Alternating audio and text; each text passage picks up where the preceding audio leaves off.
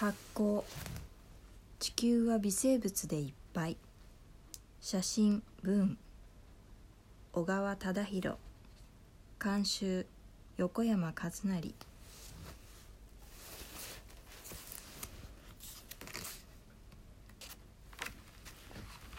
発光地球は微生物でいっぱい。地球はカビや酵母。細菌と呼ばれる微生物であふれています。種類も数も無限と言えるほどです。さらにこの微生物たち40億年も前酸素もない地球に現れその子孫たちがさまざまな動植物を生み出し今も大地大気大海の中に住み漂いさまざまな生命を支えているのです。もちろん私たちの体内にも住み着き暮らしの中でも大きな役割を果たしています。小さな生物たちが働く世界ちょっと覗いてみませんか？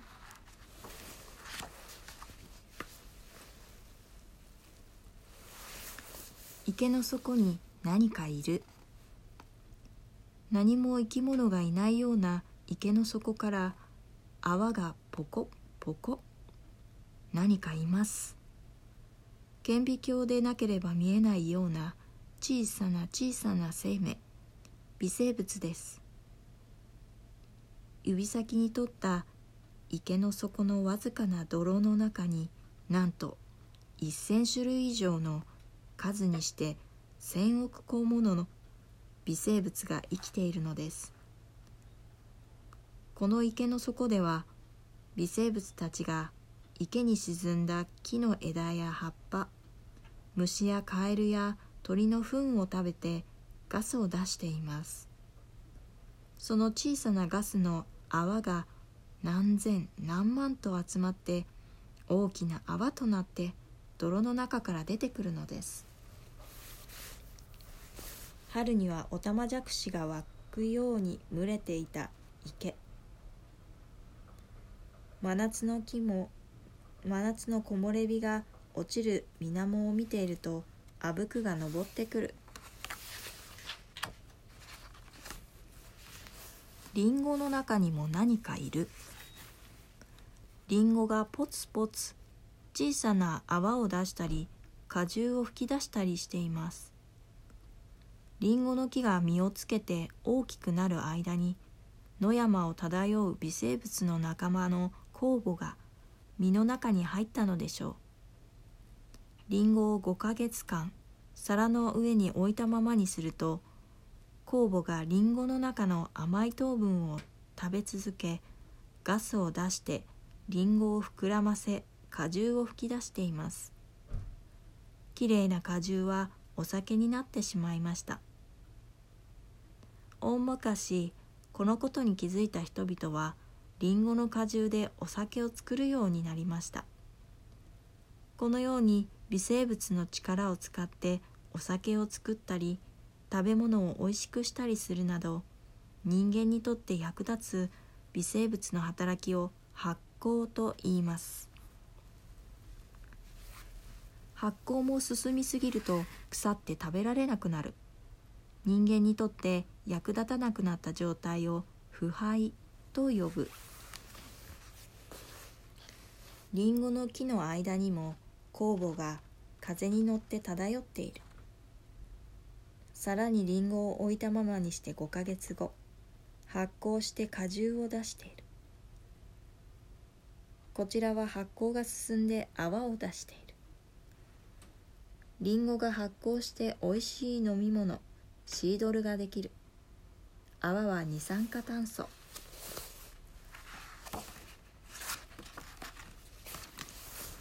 ぶどうの果汁も泡を出す。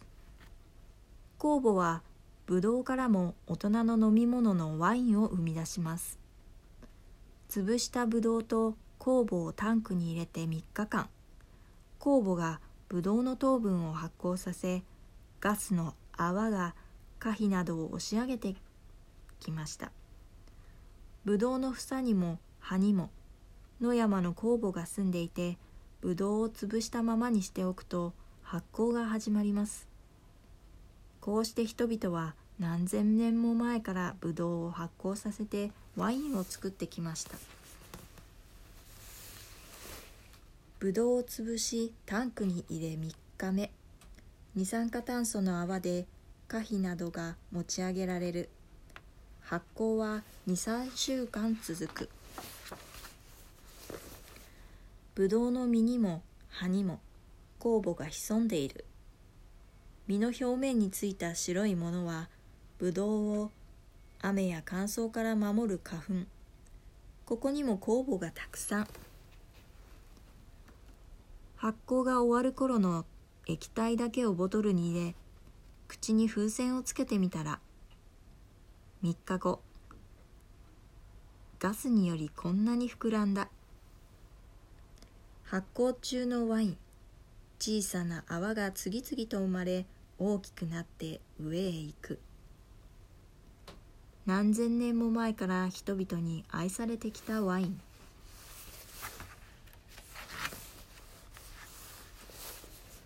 パンは泡の抜け殻。小麦粉を練り上げた柔らかいパン生地に酵母を混ぜると酵母が生地の中の糖分を発酵させてガスを出します。ねっとりとした生地の中で大小さまざまな泡が増え続けパン生地を風船のように膨らませます。発酵しているのです。この膨らんだ生地を切り分けて焼き上げたのがパンです。パンの切り口を見ると酵母が出したガスの泡がいろいろな姿になって残っています。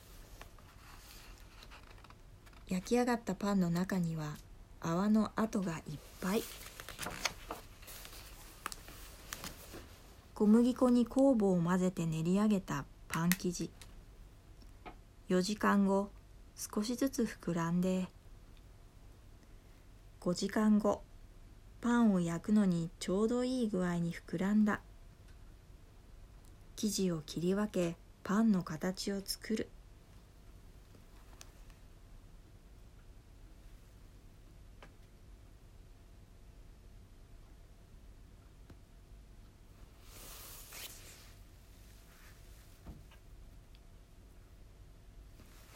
6時間後発酵は止まらない。表面が乾くと硬くなるので霧を吹きかけて柔らかにしてみたら膨らみ続け20分後にパンクゆっくりゆっくりぺちゃんこに。発酵しすぎはパン作りでは大失敗。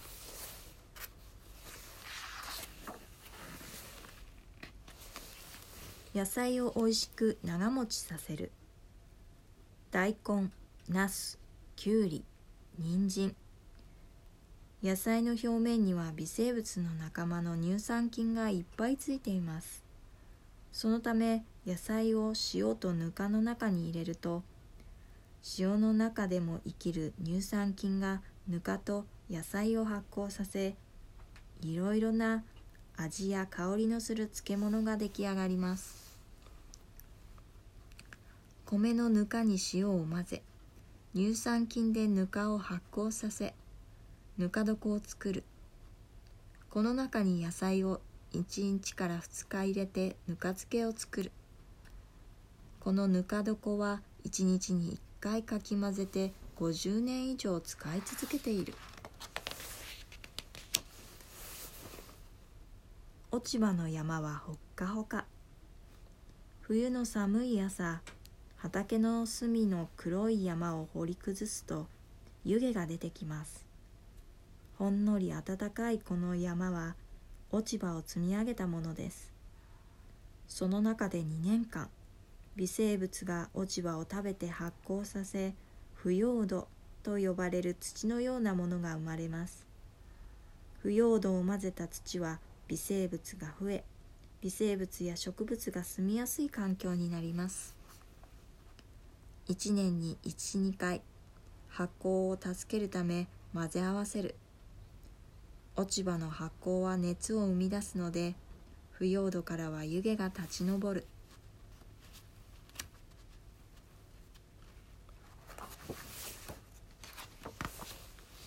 秋雑木林のクヌギやコナラエゴの木桜など落ち葉を集める。集めた落ち葉を山積みにしておく。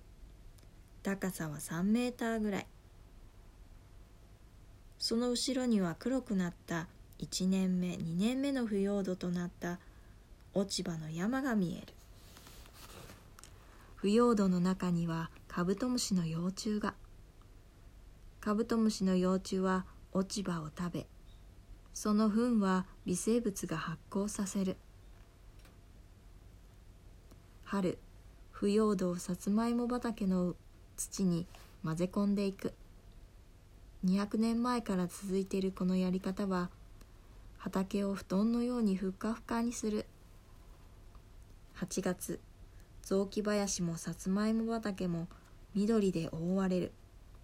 腐葉土を混ぜた土は微生物や植物が住みやすい豊かな畑になり作物が元気に育つ。9月さつまいもの収穫が始まる。土の中にはたくさんの微生物。大豆の根っこには直径1センチほどのコブがたくさんついています。このコブの中で微生物の仲間の根粒菌が巨大な化学工場に負けない仕事をしているのです。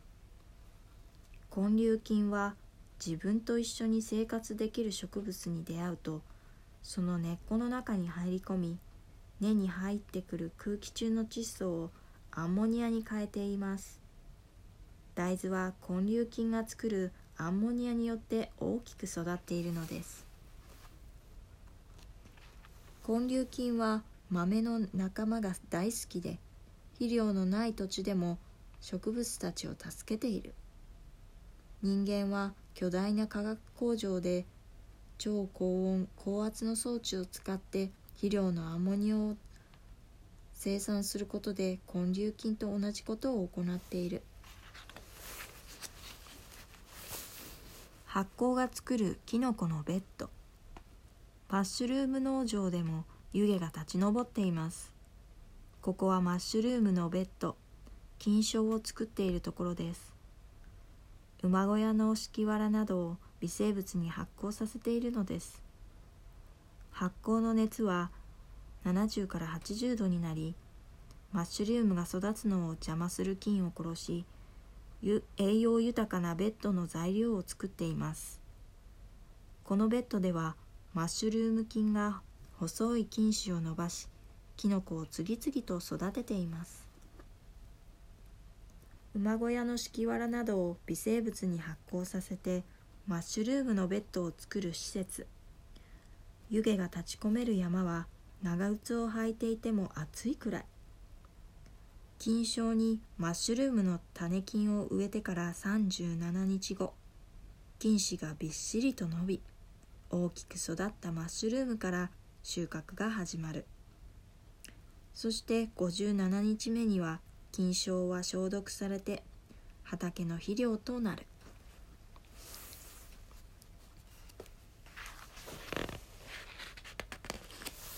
緑の葉から藍の染料を作る。藍と呼ばれる草の葉を発酵させているところです。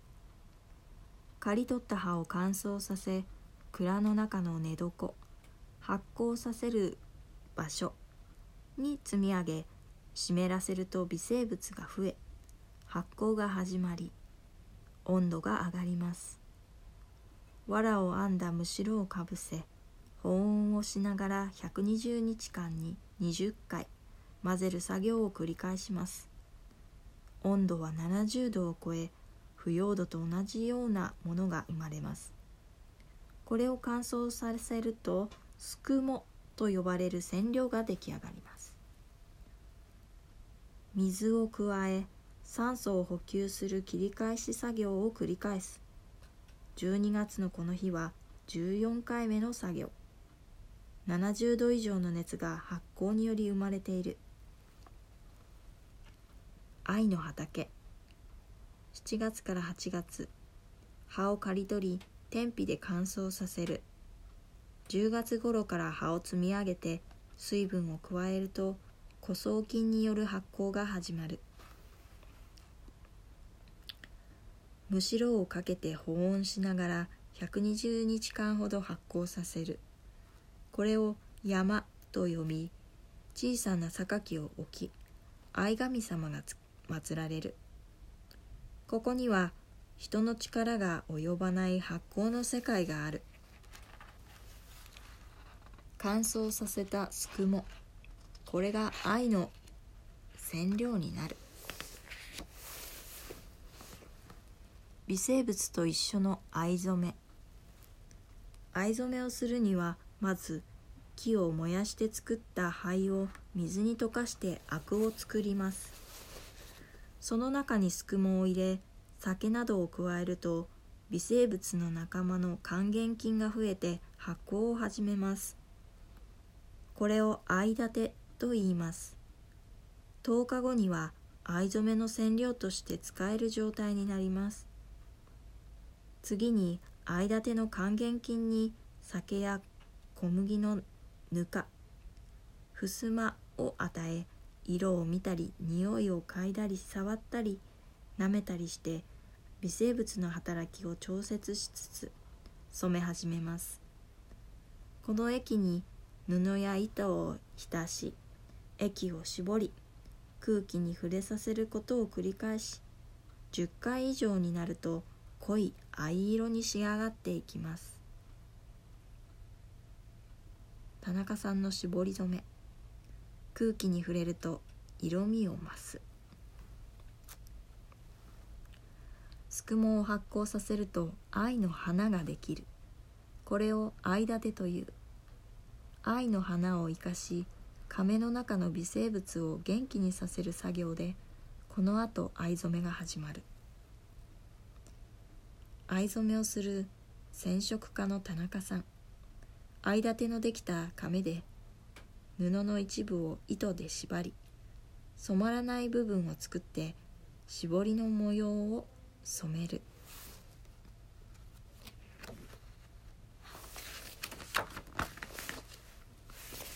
美味しい味を生み出す麹。米粒が真っ白なカビに包まれています。これは米麹です。蒸した米に微生物の仲間の麹菌を植え付けて育てたカビです。米麹は米のでんぷんを糖に変えこの糖を酵母がアルコールに変えて日本酒が作られるのです。麹菌には他にも麦や豆の麹がありそれぞれタンパク質をおいしい味のアミノ酸に変えて醤油や味噌が作られています。麹菌で発酵した米麹。麹菌の胞子。麹の種。室町時代から種麹を作って売る種麹屋。別名もやし屋が現れた。以来日本の発酵食品に欠かせない菌としてさまざまな用途に用いられてきた。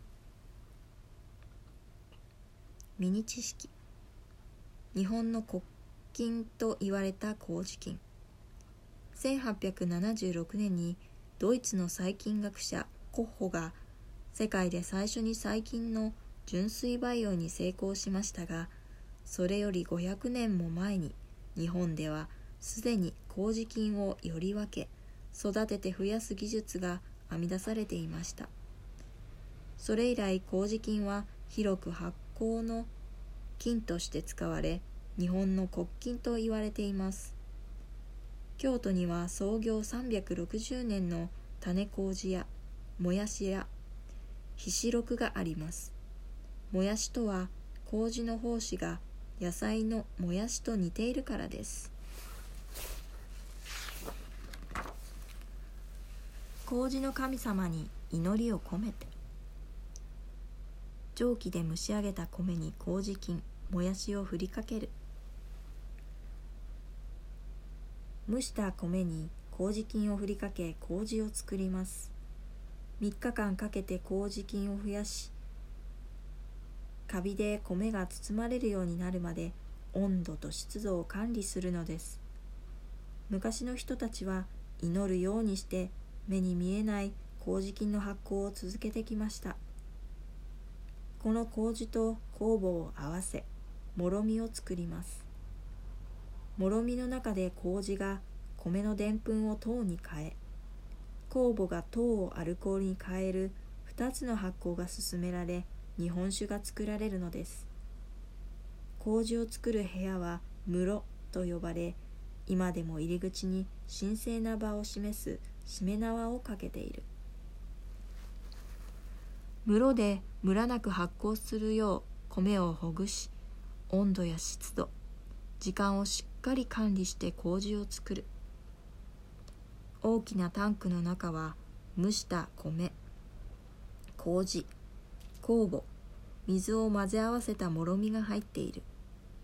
この中で麹菌が米のでんぷんを糖に変え酵母が糖をアルコールに変えている。もろみを絞って日本酒ができる。味噌蔵に住み着く微生物。味噌も微生物の仲間の麹菌が大豆を発酵させて作ります。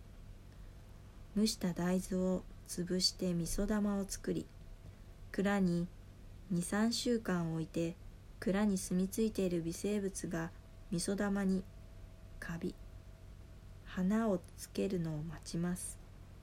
花がついたらこれを洗い流します。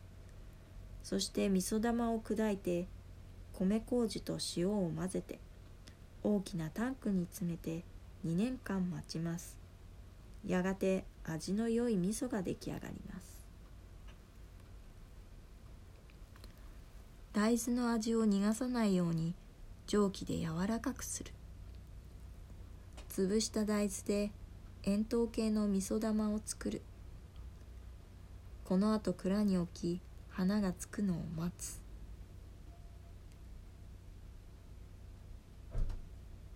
熟成させる間に発酵が同じように進むように夏に1回大きく混ぜ返す。こうして味噌が出来上がる。注意。現在多くの味噌は最初から麹塩水を一緒にした発酵で作られている。ここで紹介したような大豆だけの味噌玉の発酵はしていない。味噌玉を蔵に置き12週間後蔵の微生物の働きで花が表面に現れる。この味噌屋さんは昔ながらの伝統的な味噌作り。も残している。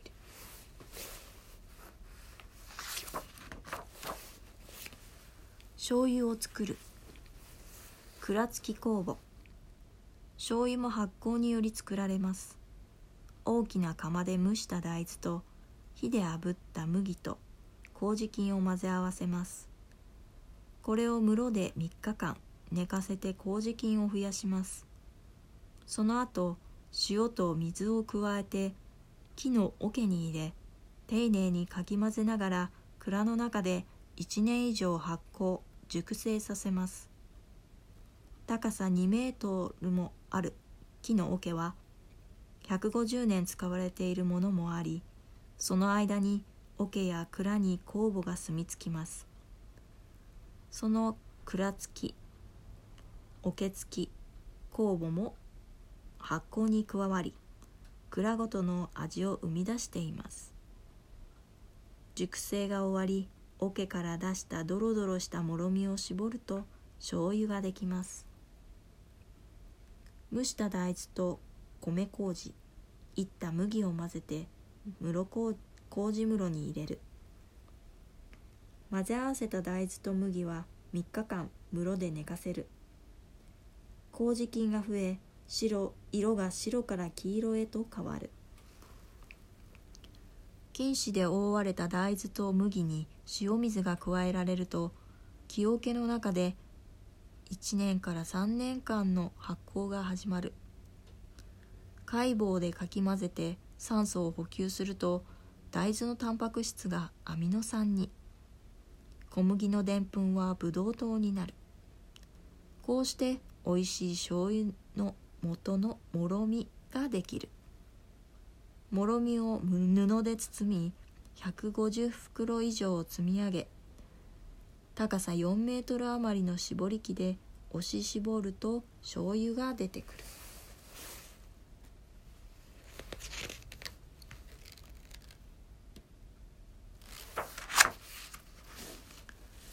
壺の中で進む黒酢の発酵。たくさんの壺の中で黒酢の発酵が進んでいます。蒸した米と米麹そして水だけで酢が出来上がります。壺の中で米のでんぷんが糖になり糖がアルコールに変わりさらに酢酸菌の働きでアルコールが酢酸に変わり半年後に酢ができるのです。屋外の壺の中で糖アルコール酢酸といった発酵が進むこのような黒酢の作り方は世界でも珍しいもので江戸時代の終わり頃に始まりました。鹿児島県福山市にある黒酢の醸造所。福山市に醸造所は7軒あり。醸造用の壺は10万本もある。一つ一つの壺を毎日見て回る人たちと微生物が一緒になって働く発酵の作業は今も続いている。直径40センチ高さ60センチの壺。液の表面には酢酸菌の膜ができている。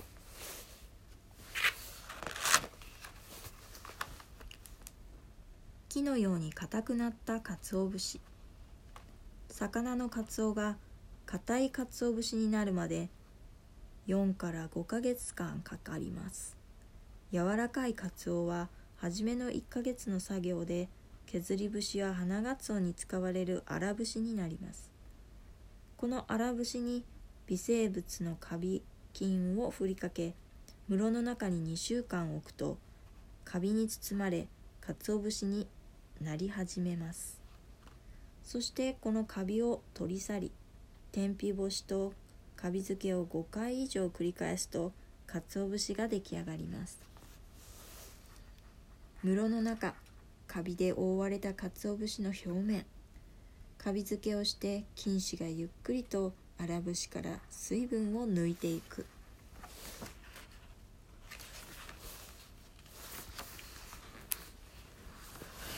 1カツオの頭や内臓骨を取り除き身だけにする。2管理された温度でカツオを茹でる。3茹で上がったカツオから小骨を抜き形を整えて1ヶ月に10回以上煙と熱をくぐらせて乾燥させる。作業をゆっくり繰り返し水分20%の粗節にする。4煙と熱で真っ黒になった粗節をきれいに削り裸節にしてカビ菌をつけてから温度と湿度が決められた室に入れる。こうしてカビ漬けが始まる。5カビをブラシで落とし屋外で1日2日天日干しをする。この後またカビ漬けの作業を2日ごとに20日ごとに45回繰り返し56ヶ月後に鰹節が出来上がる6ぶつけるとカンコンと高い音を出す鰹節生カツオの6分の1の重さで水分は12%。7世界一硬い食べ物と言われる鰹節は鋭い刃物を使って削る。注意。削り節や花がつおに使われるのはカビをつけていない荒節。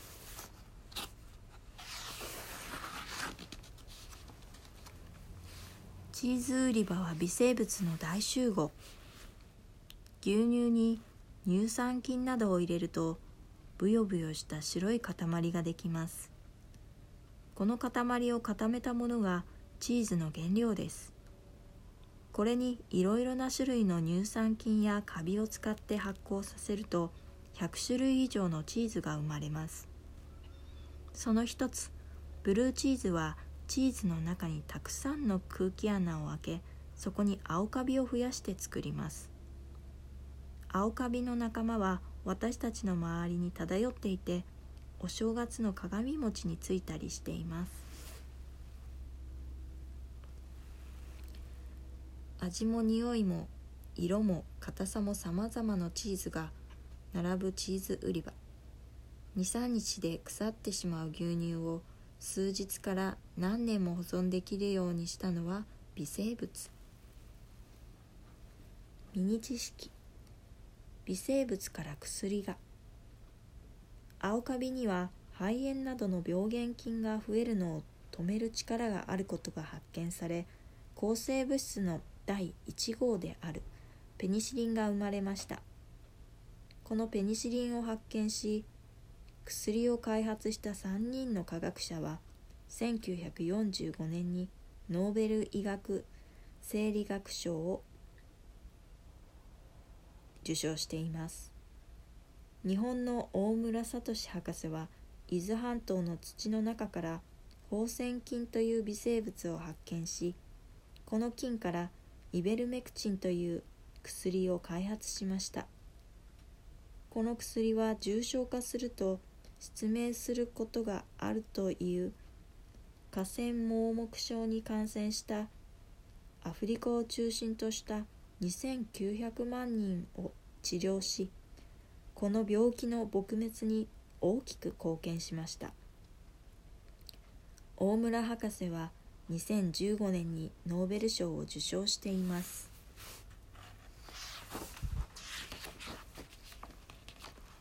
ネバネバに生きている奥の生命。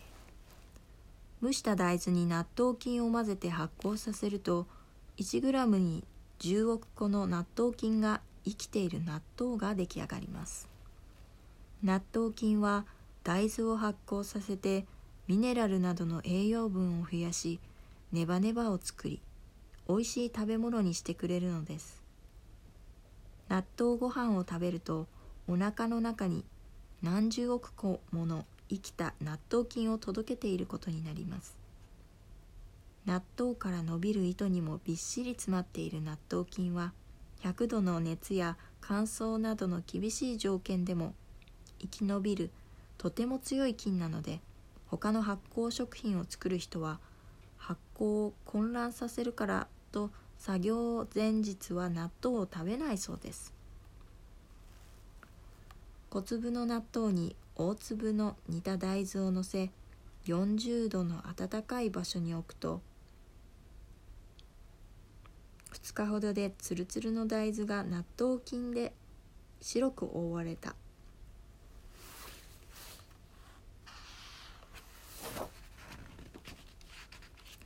お腹の中の微生物。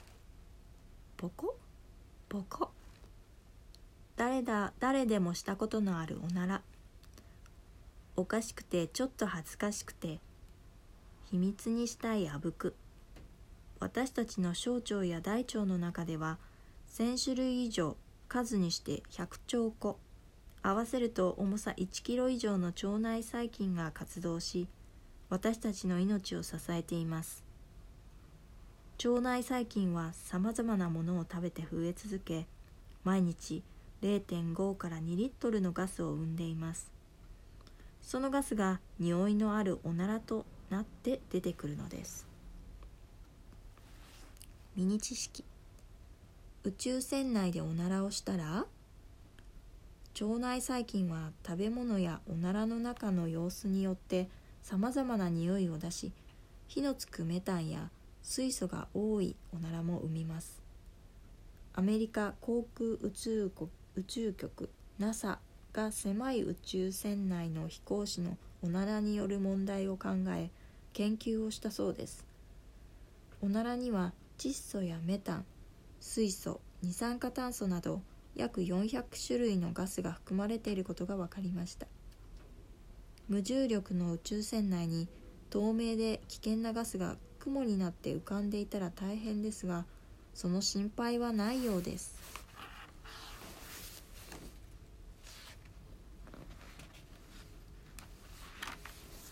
微生物は下水処理場でも大活躍。微生物は私たちのうんちをはじめ生活から出る下水などの後始末もしてくれます。水再生センター。下水処理場では砂やゴミを取り除いた下水に微生物を含んだ泥活性汚泥を加えます。そして大量の空気酸素を送り込んでかき混ぜて微生物を増やします。すると下水の汚れを微生物が食べて分解し細かい汚れが微生物にくっついてそこに沈んでいきます。上澄みの下水はさらに別の処理を加えて透き通った水にして川や海に流しています。野山を流れる川の中では水中の微生物が藻や水草から酸素をもらい汚れを分解し川の水をきれいにしています。このような大自然の働きと同じことを微生物は下水処理場で行っているのです。ここ砂町水再生センターでは100万人の人々が出す下水の処理をしています。